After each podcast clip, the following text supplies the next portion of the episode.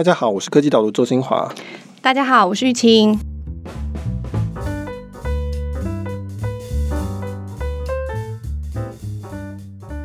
玉清，如果 Uber 跟计程车，你会选哪一个？叫车的时候，我觉得还没有收到妈祖的指示。但是我的 Uber 的乘客的分数还蛮高的，所以我可能会希望继续让我那个分数星星数再更提高一点吧，所以我大概会先以 Uber 优先。那如果 Uber 比计程车司机贵五成，你会选哪一个？嗯，这是个好问题，我还蛮常遇到这个状况的。这时候大概就是会走下楼去踩路招方式。 OK， 我们今天要讨论的题目就是 Uber， 感觉好像好像已经讨论蛮多次了，那不过这一次是因为 Uber 在美国这个纽约证交所的上市申请书公开了，因此这当然是一个非常受人瞩目的事件，大家就在讨论说到底它值多少钱，然后到底有没有前景这样子。我在礼拜二的文章就是讨论这个 Uber 上市申请书，及讨论其实也就是刚刚讲的这几个问题。对啊，其实科技导读真的讨论过蛮多次 Uber 的，主要它是一个很值得注意的公司，以及就是它也是一个纷争很多的公司，然后包括在台湾也跟法规部分有很多互相冲突讨论的灰色地带。对，但是我们今天讨论的是 Uber 这间公司本身，就是不是它跟这个社会的关系，而是 Uber 这间公司本身营运的状况。对，为什么这几年会特别讨论 Uber， 其实是因为我们可以讲说 Uber 可能算网络 三点零 的公司，大概可以分啦。 二点零 的公司就是像 Facebook、Google， 它是只有媒合资讯的，在中国他们叫导流或者分配流量，就是我把注意力分配到哪些地方去，在分配的过程中我可以放广告，可以赚钱，所以资讯来资讯去，它基本上所有的事情是发生在荧幕背后的。 Uber 跟这一代现在比如说 Airbnb 啊，这一代他们的连接到了实体，所以真的会有车子跑过来，或者说你可以真的去 Airbnb 上面订一个房间，你就真的可以住进一个旅馆里。那这个已经是线上跟线下在串联的部分，那这个跟过去纯粹是在荧幕背后新的网络、新的媒体、新的资讯媒体平台，这个已经是不一样的，它做起来方法也不太一样，成长的方式也不太一样。那大家为什么会这么关心 Uber， 就是因为当然它是在这一群我们讲姑且叫 三点零 的企业中，它显然是最大的，是一个领头羊的角色，因此大家就说吵了那么久，终于可以看看到底 Uber 它现在的状况如何。嗯，终于可以看到公开的资料了。所以在你的文章里面，我觉得开头很有趣，就是说你其实是从他们当时一开始创立的时候谈起的，他大概也没有预料到自己这个服务可以成长这么的迅速，他现在已经在六十三个国家服务了，而且一年的营收有一百一十亿美金，所以就是三千亿台币以上。那我通常在讲到一个大型公司某个里程碑的时候，我有时候会喜欢去看它当初一开始刚出生的样子。那正好 Uber 其实它在二零零八年的募资简报，就是它刚出生应该就是同一年的募资简报，所以大家可以去看一下，那个简报才十几页而已，二十几页，二十几页。我的文章里有连结。二零零八年是什么状况？就是基本上还没有 Facebook。iPhone 也才为是一年，台湾大部分人根本没碰过 iPhone， 连时机都没有看过，只有看过贾博士简报而已。大家的智慧型手机如果有的话，那在美国就是 Blackberry， 那在台湾基本上大致上还是 Nokia 的时代。那这个时候他们这个创办人叫做 Travis Kalanick 提出一个募资简报，很简单的简报，他就说我要买几台黑头车，我要提供一个新的私人轿车的服务。然后他在里面写说为什么这有商机，他就说哦，因为在美国那个时候你要叫计程车是非常累的事情，基本上你要等半个钟头到一个钟头它才会来，美国没有那么多计程车在路上跑，还有很多为人诟病的问题，其实现在也还算熟悉，比如说驾驶环境不良啊，你没有办法去监督它的品质，因为你没办法回馈它，价钱贵啊，种种的问题。他就说我们这个他那个时候叫 UberCab 私家车的服务呢，双方可以用手机就确定互相的所在位置，所以我的车可以在路上跑，我不用在那边等，可以用地图去导航，所以可以大幅缩短叫车的时间、等待的时间，这个路径会有效率。那对司机来讲，他们也可以省掉很多在路上到处等待的时间，降低他们叫做 dead time 或者 wait time， 这是一个更好的服务。他那个时候说，我的理想呢是说，这个市场最大可以做到十亿美金。刚才于青青讲了说，现在一年已经做到一百一十亿美金哦。他那个时候其实是说，整个市场最大是十亿美金。他的最后简报有跟投资人说，我有三个预想的状况，最理想的状况就是我刚刚讲的整个市场有十亿美金，他可以做到比如说 百分之三十， 最坏的状况他说那我们就是一个十台车的车队，我们就可以来服务旧金山湾区的这一百位有钱的人，专门做他们的私家车服务。但是就这样哦，所以你可以看到说，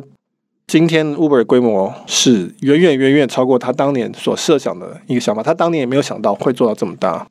当时大家觉得 Uber 很有利的地方就是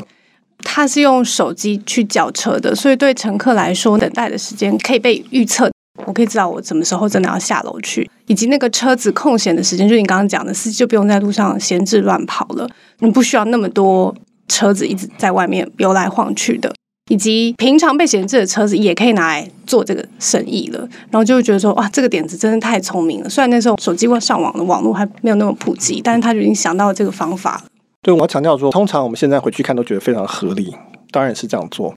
所以我刚刚讲二零零八年是什么状态，就是大部分人还没有智慧型手机， Google Map 其实那个时候可能都还没有很明确，那个时候叫 MapQuest， 就是大家要印出来，我不知道你们记得，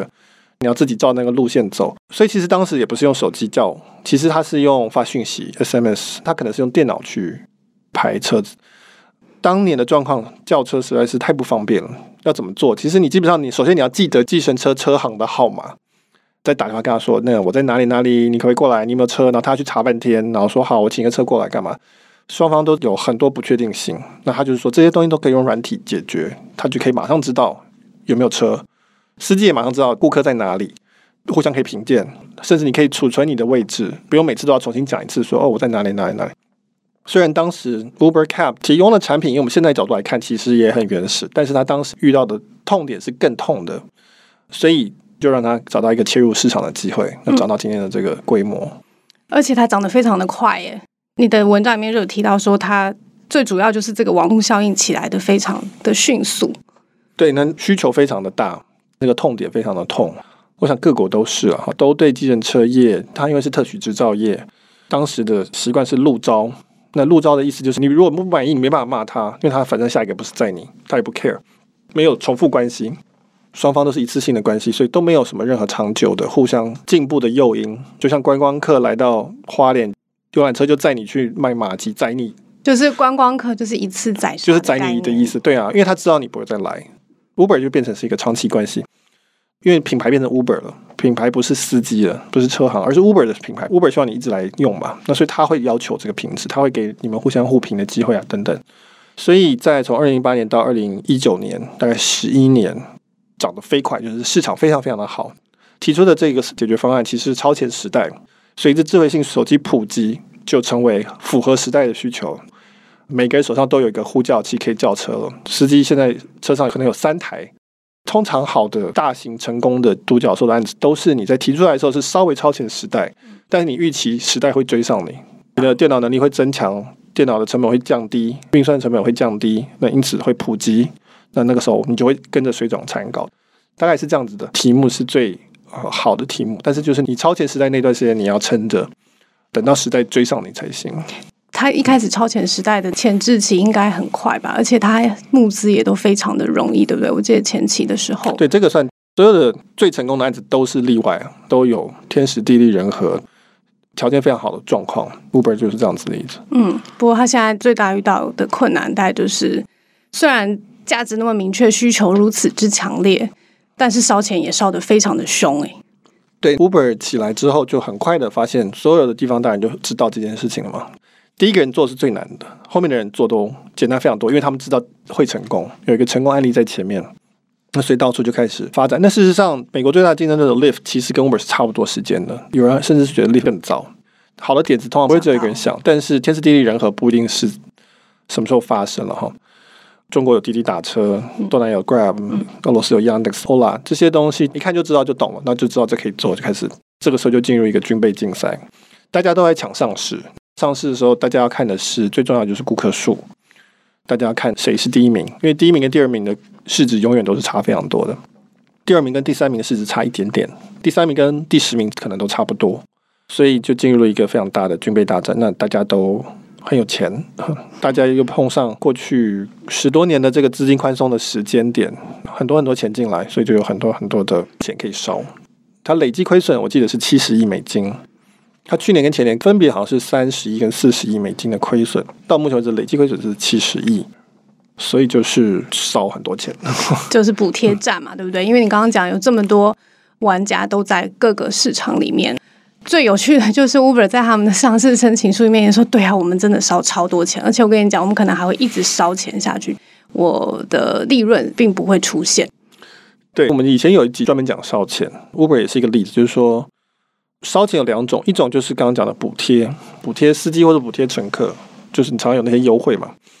这个东西烧掉就没有了，它就是要抢客人或者鼓励大家使用，提高粘着度。那还有一种就是说我开发很多新功能， Uber 同时有推出很多新功能，比如说 Uber Pro 就是一种共乘的概念，车子变得像公车一样，它车上可能随时有三个人，一个人下车我再接下一个人去排那个顺路的路线，那车子会比较低，但是使用率更高，那其实是一个非常环保的做法。还有一些比如说 Uber 一直都有所谓直升机的概念，他们要用直升机做 Uber， 叫直升机过来，在纽约市其实是有这个需求的。还有比如说 Uber 的 Eats， 等一下也可以讨论的东西。还有自驾车，它要推出各种业务，不一定会成功，不一定会失败，但是这个东西并不是用掉就没有了，这个会留下来，它会成为一种实力。这可能不是所谓的补贴，而是就是说我现在就是有钱，我要抢开发，我没有要先赚钱，我就是募投资人的钱，抢位置，各方面在科技上面领先，在产品上面领先，在用户上面的领先，我现在不需要担心利润的问题，我就不管利润的事情了。对，所以这两种花钱是不太一样的，一种真的是真的烧钱，那另外一种其实你可以说要培养实力，是要画出一个更大的护城河。不过 Uber 应该是他们的营业从补贴的部分有竞争激烈的部分，然后加上它营业的成本也都很高，可能跟第一个状况还是有一点接近的吧。对，然后它当然永远都有计程车这个竞争者嘛，所以它这方面的钱都没办法停下来过，这是一个赛局的囚徒困境。你一停止补贴，我就可以开始赶快补贴，抢你的生意过来，所以我们没有人敢停下来。这你可以好好的讲一下，就是说大家可能不太理解说为什么靠补贴战，然后两边就可以这样子互相不停的抢生意。对，合理的做法是我们都不要补贴嘛，君子之争，大家都不要亏那么多钱，可是问题就是说我们互相不信任嘛，所以我怎么知道我停下来你会真的停下来？那这就是赛局里面的一个困境。有趣的是说，在国际上解决困境的人叫做孙正义。好，孙正义就说，那我就全部都投资，每个人都有股票，那大家就透过我，我就是算一个英文叫 clearing house， 就是我就是一个沟通的仲裁的地方。我就说好，那你们滴滴跟 Uber 不要再吵了，互相交互持股，然后卖一卖就分开来，就达成不要竞争的问题。这是一个更大局面的一个赛局，但是在小的市场里，比如说美国 Uber 跟 Lyft 它没有办法躲开，除非我让纽约，你让旧金山给我，不然我们就是还是得厮杀。虽然我们他们两个股东都有孙正义，基本上大型的轿车品牌它都是股东，对不对？所以有人是期待它可以当那个和平的协调者、嗯、就是让大家不要一直在处于厮杀的状态，比较像垄断的创造者、哦、这两个是同一件事情嘛、嗯、这蛮有趣的，就是说这只能揣测嘛，到底孙正义在干嘛，为什么要投这么多东西在上面？当然他显然是看好轿车平台，但是我们对他的理解说好听一点就是他看得很远，所以他可能会觉得说，哦，我觉得未来是自驾车的时代，因为他很爱机器人嘛、哦、那自驾车最适合搭配轿车平台，轿车平台现在亏钱干嘛干嘛，但是也许等到自驾车时候会变得非常非常重要，替代掉所有路上的车子，全部都是无人车轿车平台，那这时候我就发了。讲不好听点就是他很执着于某一种前景，特别是在机器人 A I 这上面，所以他可能是这样的角度在说，这个我要赌它，然后把它凑一凑把它做出来，但是就是不知道，所以现在只知道他就是大股东，而且他赚很多钱，至少在 Uber 上市他可以赚蛮多钱的，所以也有可能他就只是单纯的是一个很精明的投资人。嗯，大家也都是非常好奇孙正义投资了这么多轿车平台、嗯、背后的目的是什么。现在就回到我们今天的主角 Uber， 刚刚提到他面对激烈的竞争，有强大的补贴战，出现一个持续烧钱烧钱烧钱的状况，可是他的估值还是有一千亿耶，他是美国历史上第十大公开上市案。他还没上市，他目前上市申请书里面没有讲出要募多少股以及多少钱、okay. 所以我们不知道他对自己的估值是多少。大家记得他是用 Lyft 上市， Lyft 他在美国的轿车平台上市以后好像市值大概是两百二十亿美金，大家一般认为 Uber 看数字啦， Uber 的规模大概是 Lyft 四到五倍，所以大家这样算说可能会到一千亿。难怪我看很多的报道估值就一直不停的在调整，现在已经我看到有九百亿之类的数字。对，所以反正 Lyft 股票一直跌，大家就觉得 Uber 就跟着跌这样对，但事实上都没有了，现在目前还不知道。可是问题就是说，哎，他这么亏钱，那为什么可以有这么高的市值？尤其我在文章里面其实分析说，它基本上只要有竞争者的存在，不太容易赚钱，因为它的服务的转换成本很低。换句话说，顾客选择 Uber 或是选择台湾大车队，其实中间的转换是很容易的，你就是两个 App 嘛，通常还放在隔壁。那司机部分也没有转换成本，司机很多都是装两台机器，同时在接不同的单，或者是一台手机也可以，它反正有不同的 App。虽然做了很大的量，但是其实是很难赚钱的，因为竞争的关系。那为什么可以市值那么高？就是说，因为未来可能会变。我看你写的这三个理由，我觉得它这三个理由某种程度都是那个资本市场会很喜欢的理由。第一个是出行这个需求，大家都认知到说应该是会越来越大的，所以就是有一种在风口上是趋势的感觉。